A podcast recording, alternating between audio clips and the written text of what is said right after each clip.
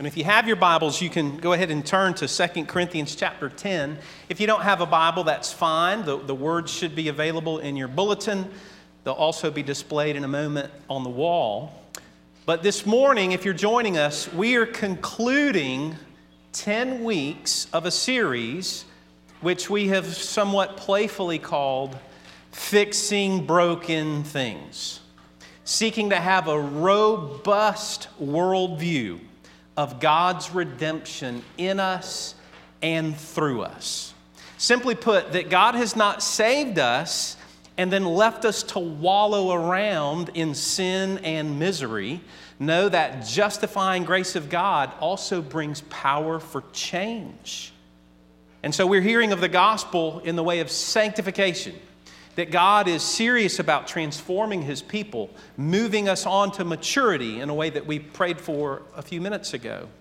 And so this morning we come to the last of, of 10 different things we've talked about. We've talked about redeeming broken worship, redeeming broken work, redeeming broken relationships, whether those are marital relationships, family relationships, friendships and then the last two weeks, we talked about redeeming broken appetites, whether for food or for drink, or as you saw last week or heard last week perhaps, redeeming broken sexual appetites.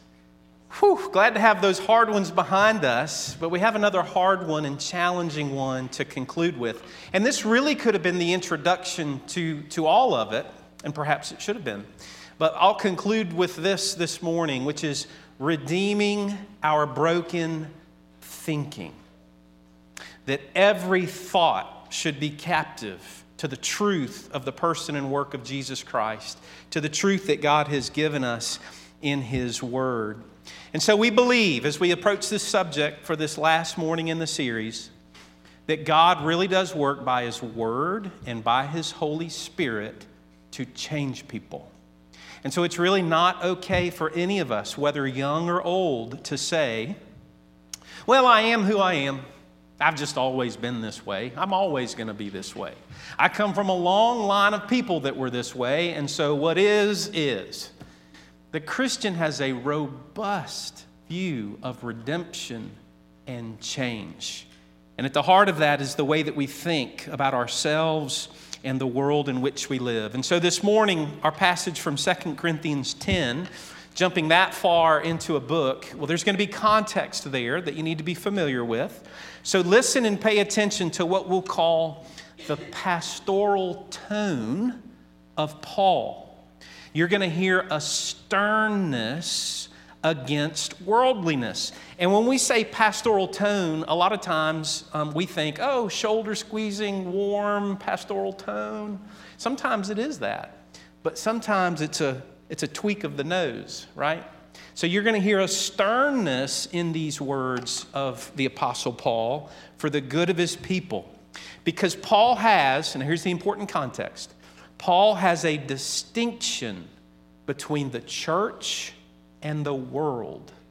He says that we're in the world, but we're not of the world.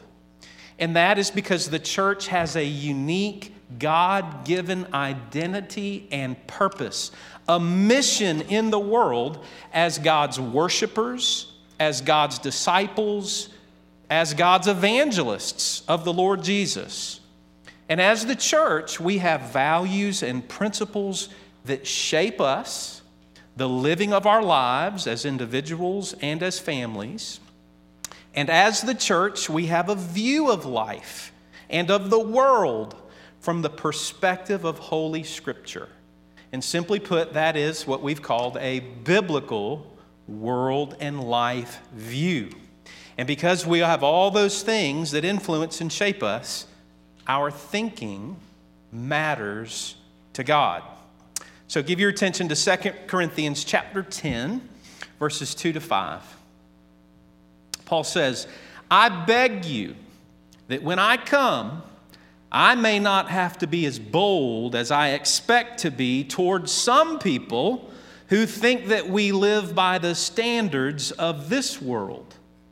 For though we live in the world, We do not wage war as the world does. The weapons we fight with are not the weapons of the world. On the contrary, they have divine power to demolish strongholds. We demolish arguments and every pretension that sets itself up against the knowledge of God, and we take captive every thought to make it obedient to Christ. Let's pray that God would help us understand His holy word. Lord, would you open our eyes, our ears, and our hearts to your word and what you would have to shape us this morning? Lord, that we might be a people whose every breath, whose every thought is to praise and honor you. We pray in Jesus' name. Amen. If I were to say to you, picture in your mind the thinker, what would you picture? So, in my study, um, I have this little imitation fake bronze statue of Rodin's the thinker, right? You know what this is? I don't have a picture display for you here. It may be on your handout. I think I put it on a handout if you got a handout. But it is quite simply the image of a male figure sitting on a rock, seen with himself leaning over, his right elbow placed on his left thigh, holding the weight of his chin, and he is said to be what? In deep thought. And it is the picture, really, of man as a thinking person. And I know what the women are thinking. Men are not thinking persons, right? Well, we are. We're supposed to be. We're supposed to be deep thinking people. And that is what Homo sapien actually means the wise man or the thinking man. And it is a good picture, it is a good image to remind us that our thinking really does matter to God. God is and always has been concerned with how his people think. Okay, so three points about that this morning. If you've been with us, you can already tell me what my points are. It's that we were created for something, we've now fallen from that something, but there is hope for redemption and renewal of that thing. And sure enough, those are our three points again this morning. So, first, creation. God created human beings as the thinking people. Homo sapiens. Genesis 1 and 2, which we have returned to week and week again. I won't reread what we have heard so many times. But there in Genesis 1 and 2, we are given this pattern of understanding of ourselves and of God and of the world. And quite simply, you could say, we're given there a creator creature distinction, that they are separate. We cannot confuse ourselves as the creator. We cannot confuse ourselves as the one who rewrite blueprints, as we said last week. We don't get to change the rules. There is a creator creature distinction. God is God, we are not. And from the very beginning, He called man to rule as a vicegerent or as a vice regent, that is, think vice president. Not as a president, but as a vice president. And so God gave man the earth and told him to rule and how he was to represent God in the earth. And in that way, the right order of thinking is that God is creator, we are creatures, and now he's given us an earth and all of life, all of God's garden, all of God's gifts. We're called to rule it according to his rules, not our own. But somehow everything goes wrong, and you know this. Genesis chapter 3, that pattern and design is broken by man's sin, and it all started with a hiss. I couldn't help but think of that um, 70s song from Hot Chocolate. It started with a kiss, um, but it all started with a hiss. And that is what? The lie of Satan in the garden to disbelieve God's word. And he tempted the man, he tempted the woman to not believe the promises of God, to not believe the blueprint for life that God had given them. And so it all started with the hiss of a serpent and man falling into sin, to rebellion against God, which did what? Like with all things, now even our thinking is distorted by sin. And it has resulted in chaos and confusion and disorder even our thinking is broken. We see glimpses of this throughout Scripture, but nowhere is it clearer than in Romans chapter 1, where we see a picture of the ruined nature of man's thinking. Give your attention, this is somewhat of a long reading, but these are excerpts from Romans chapter 1, and listen to what the Lord is saying has happened because of sin to the thoughts of man, to our ability to interpret his world and his word. There we're told the wrath of God is being revealed from heaven against all the godlessness and wickedness of people who suppress the truth by their wickedness. Since what may be known about God is plain to them, because God has made it plain to them. For since the creation of the world, God's invisible qualities, his eternal power and divine nature, have been clearly seen, being understood from what has been made, so that people are without excuse. And here it is For although they knew God, they neither glorified him as God nor gave thanks to him, but their thinking became futile and their foolish hearts were darkened.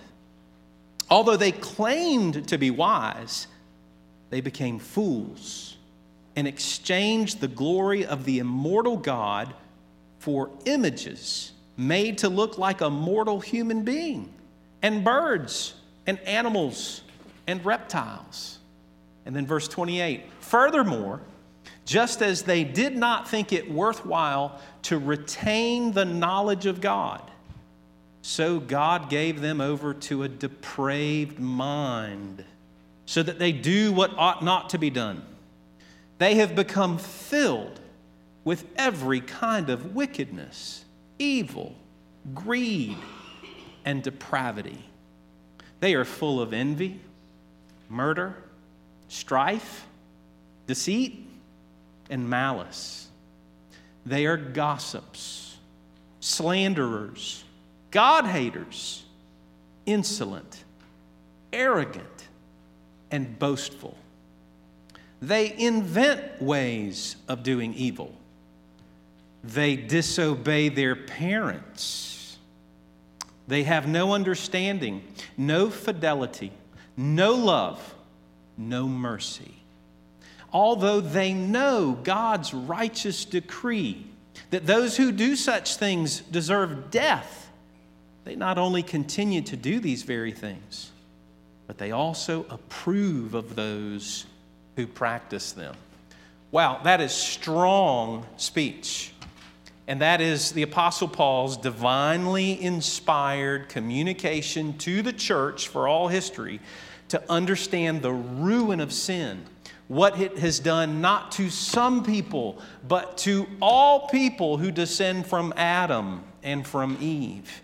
And there we see a picture of our own hearts, of who we are outside of faith in Jesus, and of everybody else outside the doors of this church this morning. Man is in a condition of ruin, and Paul says it all starts with bad thinking getting the order, the distinction of creator and creation, and reversing those elements and making ourselves to be God and seeking to change the rules and the blueprints that God has given creation. That is a picture of broken thinking. It's a picture of ruin, of futile thinking and darkened hearts, of unwise fools practicing idolatry, he says. It is a picture of full blown depravity. Now, a word about depravity and, and, and, the way our thinking is broken. This isn't so clear on the outline, but I want it to be clear verbally.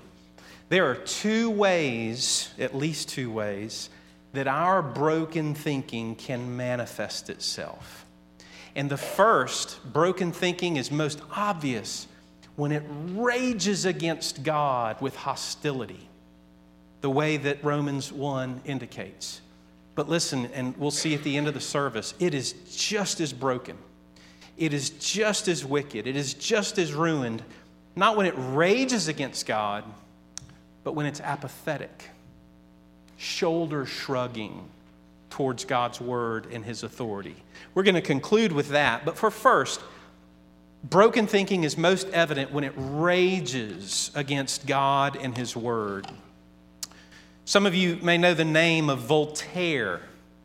Voltaire was a French philosopher in the 1700s who was extremely hostile to Christianity. He raged against Christianity. He had voluminous writings where he wrote against the church, he wrote against the Bible, he wrote against everything that we stand for this morning that you have seen in our liturgy and in our worship. These are a few quotations from Voltaire, this, this obvious rage of his broken thinking against the God who created him. He said this In 1764, he wrote, The Bible, that is what fools have written, what imbeciles commend, what rogues teach and make their young children memorize by heart. He says, We are now living in the twilight of Christianity.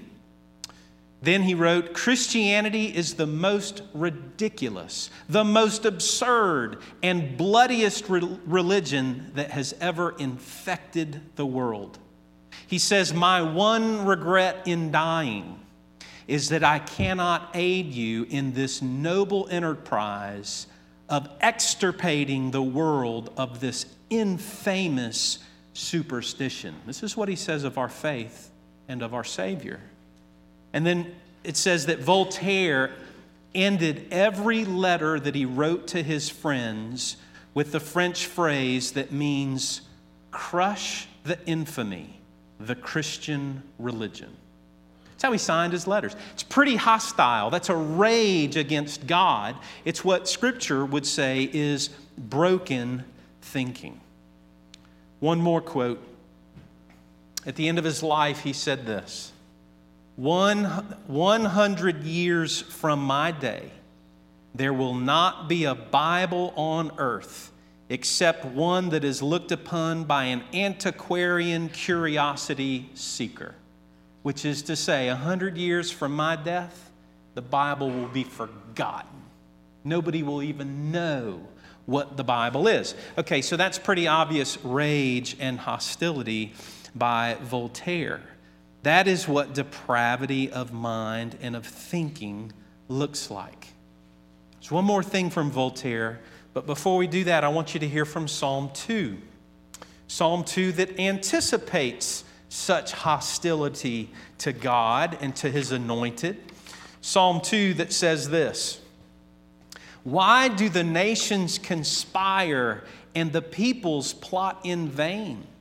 The kings of the earth rise up and the rulers band together against the Lord and against his anointed, saying, Let us break their chains and throw off their shackles. But the one enthroned in heaven laughs. The Lord scoffs at them. He rebukes them in his anger and terrifies them in his wrath, saying, I have installed my king on Zion, my holy mountain.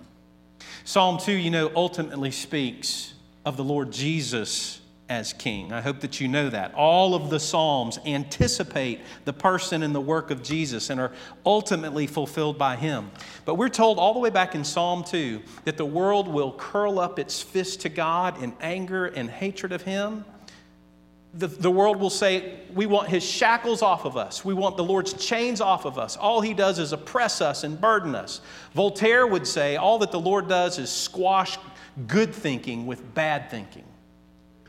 And Psalm 2 anticipates that. And then you have Voltaire as one of countless examples of such hostility to God. But let me tell you the second half of the Voltaire story. Remember, he said that 100 years after my death, the Bible will be forgotten. Well, here's a little story from the life of Voltaire. Um, within the last 20 years, this story began to be questioned. Some thought that this was a myth and that it wasn't true. But in my reading this week, I came across more recent study than that that has found in historical journals evidence that the story is in fact true. And here's the story. So, Voltaire, who said 100 years from now and the Bible will be forgotten, 58 years after his death, his home was purchased by someone else, and it became the repository for the Geneva Bible Society and housed all of the evangelical tracts and Bibles that would contribute to ministry in that region and throughout the world. And more than that, his printing press in his home, which he used to write those books, all that voluminous hostile writings, they then used that in the printing of those evangelical tracts. And so, Psalm 2 the Lord sits on high and laughs at the rage against his wisdom, his beauty, and his perfection. Our thinking matters to God. We live in a depraved world, and outside of Christ, we are just as lost and just as depraved and just as hostile in our hearts and minds as Voltaire. But the Lord does a work in his people. He woos and wins and softens hardened hearts, and he can do anything to anyone. No one is outside of his reach. And this leads us to the hope of redemption. Our broken thinking, our imperfect thinking. What, what hope is there for us? Maybe we're not so raged in anger against God, but maybe we're apathetic and not so serious about how God engages our everyday life and everyday breath and everyday action. And that leads us to our primary text that we already heard from 2 Corinthians chapter 10, verses 2 through 5, where God says he reorders that disordered thinking of the world. And he puts everything back as it should be with the creator creature distinction that God is God, that we are not. And because we live in a world of order that's disordered by sin, we are the agents of redemption that seek to reestablish order, that call darkness, darkness, and light, light. And because that's true, every thought matters. And every thought, Paul says, is to be taken captive and made obedient to Jesus Christ. That is to truth, to the truth of who God is and who the Savior is. You've heard it said there are no maverick molecules in God's world. Well, there are to be no maverick thoughts within the church. Everything submits to the supremacy of Christ, the perfection of Christ, to the truth of His word and of His will. And when we seek to live outside of that, we're in chaos, we're in disorder.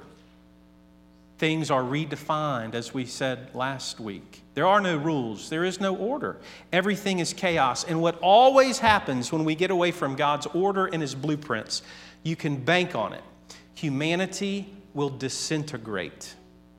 The gospel seeks to reintegrate humanity, but sin is always disintegrating us. We crumble because of sin and our thinking lies at the very heart of it. Every thought is to be captivated by the truth of who Jesus is and what he has done. Every one of our thoughts is to become obedient to God's truth, not running away from it, not rebelling against it, and then lastly, not apathetic towards it. Now, this is very, very important. I'm going to close with this. Because I don't think that we're a church full of hostile, angry people to God's word. Perhaps, perhaps it's more true that we tend to be apathetic, shoulder shrugging, not really engaged or caring. So I want to give you an illustration about what that can lead to. Some of you may recognize the name of Albert Speer, or as he would say, Albert Speer. Born in 1905 in Germany. He was the son of an architect. And he himself would become a very gifted architect. Though he was an apolitical, a non political person, in 1930, he visited, attended a speech offered by Adolf Hitler. He became intoxicated by what he heard from Adolf Hitler, particularly as this architect, through the ears of an architect, heard an image and vision for rebuilding Germany. Apparently, if you're an architect, you get very engaged and interested with this vision of rebuilding and doing things bigger and better and bringing renewal. So he became intoxicated with the thought of playing a part in that. He was asked to use his gifts to create a new, fresh, and inspiring logo for the Nazis. And he did. He revisioned, rebranded, we would say, the swastika and the eagle that accompanied it. And Hitler loved it. He loved the logo, and he then, from that point on, sought to harness Speer for his own purposes. Speer began what he would later call a friendship with evil. He would become Adolf Hitler's chief architect by title. And he is the one with his gifts who created the bold red Nazi flags, the Cathedral of Light, the 130 spotlights turned heavenward to create the theater. He created the Colosseums, the pageantry of it all, images of strength, momentum for Hitler to try to communicate that he was strong and powerful. He is the one who choreographed the marching of the stormtroopers. He became a part of Hitler's inner circle, one of Hitler's best friends and confidants. And then after the war, at the Nuremberg trials, he was asked, How could you play a part in this hideous war? And this is what he said I kept telling myself in the midst of it all that I was just an architect. I'm just an architect. I'm not a soldier. I'm not a general. I'm not killing anyone. I'm, I'm just an architect. And his thinking was broken. He let his gifts be harnessed for evil. He wouldn't oppose what he knew internally was wrong. And he self justified, like you and I can do, his version saying, I'm just an architect, I'm not an important person. But his gifts had been harnessed and they were used for evil. Now, here's the jolting part, if it's not already been jolting. Speer was raised in a Protestant home. He was raised under Christian influence, Christian thought, like so many of the Nazis were, raised in Catholic influence and Protestant influence. But there was something broken about their thinking. They would not hold to God's word and truth of, hu- of who human beings were. Listen to this quote from Speer. This is after his confession of what he had done. My obsessional fixation was on production and output statistics, meaning he was just a machine, he just did his job. And it blurred all consideration of and feeling for humanity. An American historian has said of me that I loved machines more than people, and he is not wrong. And there you have it. There's his broken thinking. I'm just an architect. I, am not, I can, I'm not involved. But he loved the system and building a system more than he loved the human beings whose lives were being crushed by it. And that is as vivid an example of broken thinking that I can imagine. But listen, there's broken thinking in our lives. When we justify, well, I'm not an important person, this little sin doesn't really matter, no one will know. It's just an architect. No, no, no. You're created in the image of God. And there is a work for you to do, and it's the power of sanctification that will allow your gifts to not be harnessed for evil, but for redemption. And you say, Well, I'm, I'm just a, I'm just a stay at home mom. I'm just a dad who works 80 hours a week. I just live in a small neighborhood. I, I live in a small town. That's broken thinking. That's terrible thinking. Healthy, right thinking would say, I'm a miserable sinner, but I am an instrument in the hands of a God who says he can do anything through anyone.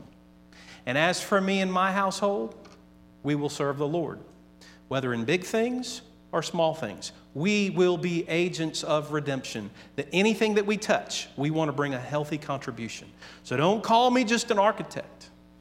Don't call me just a stay at home mom. I'm to be an agent of redemption in a fallen world. And whether that is a, a big thing or a small, unseen thing, it matters not. I'll close with this. Edith Schaeffer, the wife of Francis Schaeffer, was once asked, Who do you think is the most godly woman in the world? And the question asker thought she would name some widely known person, somebody who had done significant things. And Edith Schaeffer's response was something simple like this I don't know who she is. And probably not many people do. But because she's probably living a simple, quiet life and is busy about the things of God. What a totally unexpected answer, right? Whatever you are, whatever you do, you're to be an agent of redemption. Maybe it's in your home, maybe it's in your neighborhood, maybe it's going to be widely known. It matters not. We're to fix broken things. We're to make things better. We're to redeem the ruins, not by our own power, not by our own might, but certainly not apart from our power and might.